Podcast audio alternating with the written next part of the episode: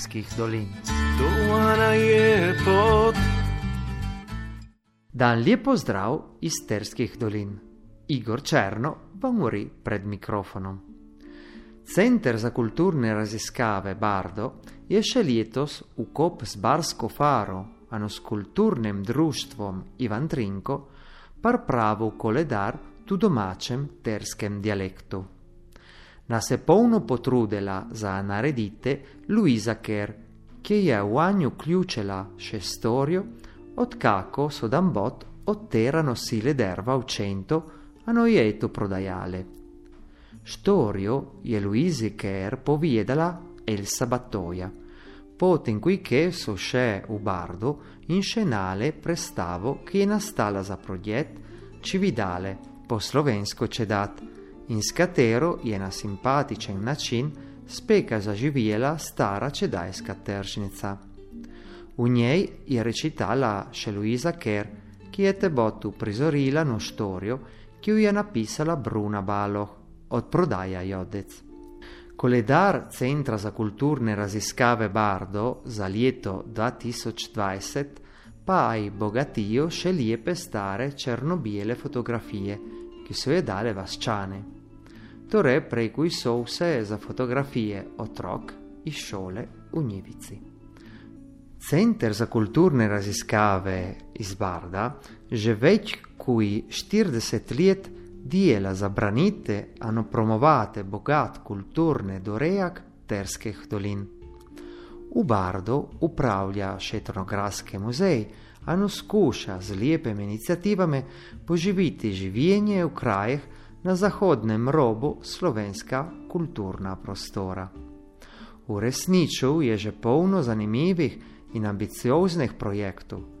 Letos pa je na vrsti Etnofestival, ki je center uspešno prijavil na deželni razpis za sofinanciranje dogodkov za promocijo zgodovinske kulture in narodopisja v Furlaniji, Julijski krajini.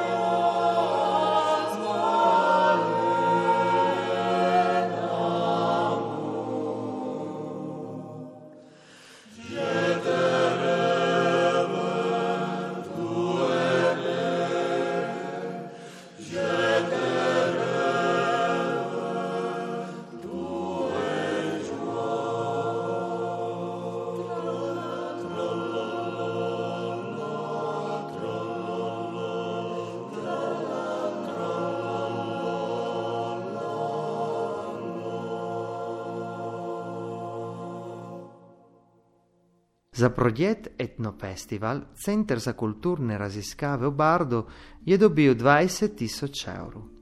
Med partnerji centra so komune Tipana in Ahten. Ex-emigranti iz Barda, ker etno festival se bo poljete povezal s tradicionalnim praznikom bivših izseljencev, ki je v Bardu prirejajo že od leta 1978.